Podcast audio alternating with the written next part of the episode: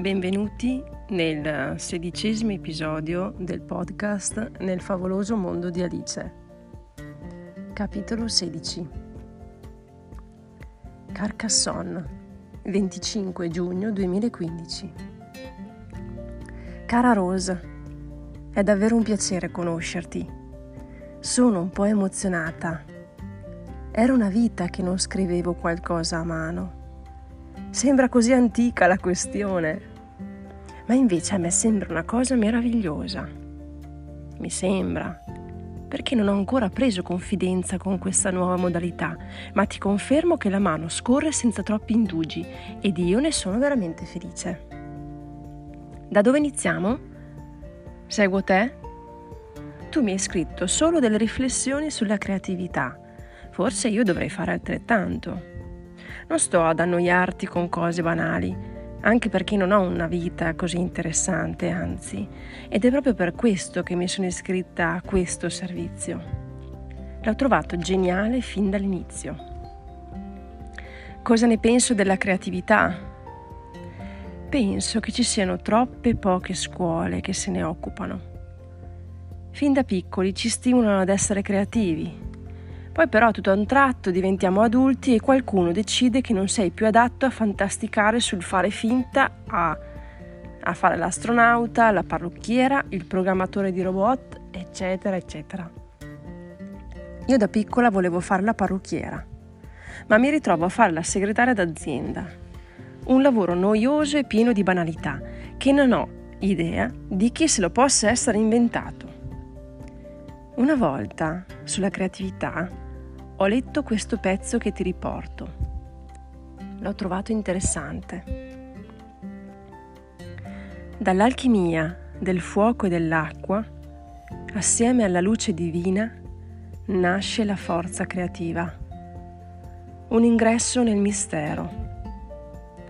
Tecnica, abilità e sapere sono strumenti, ma la chiave sta nell'abbandonarsi all'energia che dà nutrimento alla nascita di tutte le cose.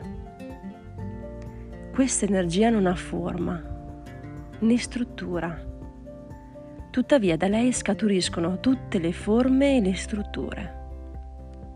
Non fa alcuna differenza quale forma assuma la tua creatività.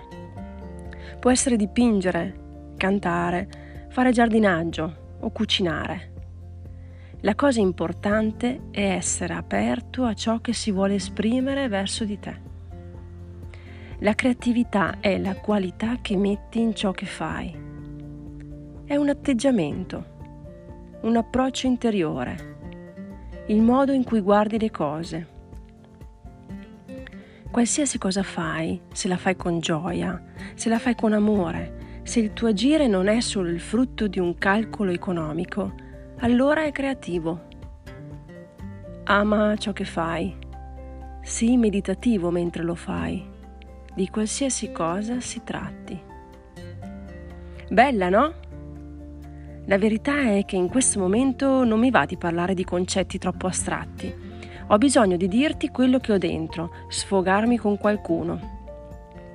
Forse sono cose un po' troppo intime da dire ad una sconosciuta, ma non è per questo che ci stiamo scrivendo? Per rompere un po' gli schemi? Mi sono innamorata di un uomo, di un uomo meraviglioso. Non riesco a togliermelo dalla testa, ma credo che lui non sia più di tanto interessato, oppure ha una relazione complicata e non vuole parlarne. È un collega di lavoro appena arrivato. È solare, divertente rassicurante, ma è piuttosto schivo su certi argomenti. È ombroso più che schivo ed io non riesco a fargli domande troppo dirette. Vorrei farmi avanti, ma ho paura del rifiuto. È un grande ascoltatore ed osserva moltissimo. Mi sono bastati tre giorni per dire mi sono innamorata.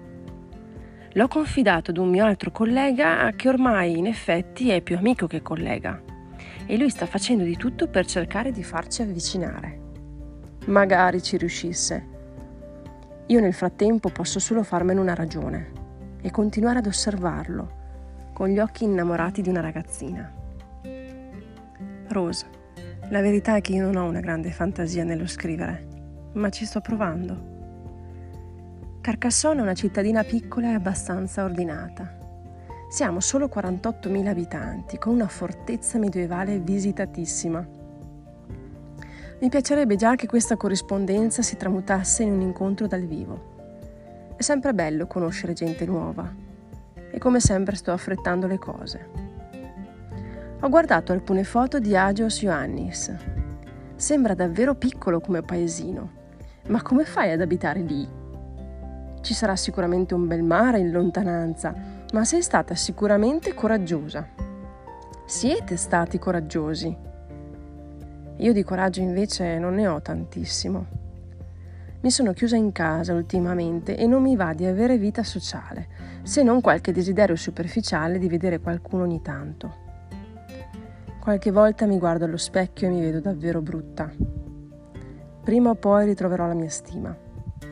A volte dicono che serva solo un po' di fiducia. Sarà, ma per il momento mi accontento di questa vita in bianco e nero. Ciao, alla prossima. Spero di sentirti presto. Stefano.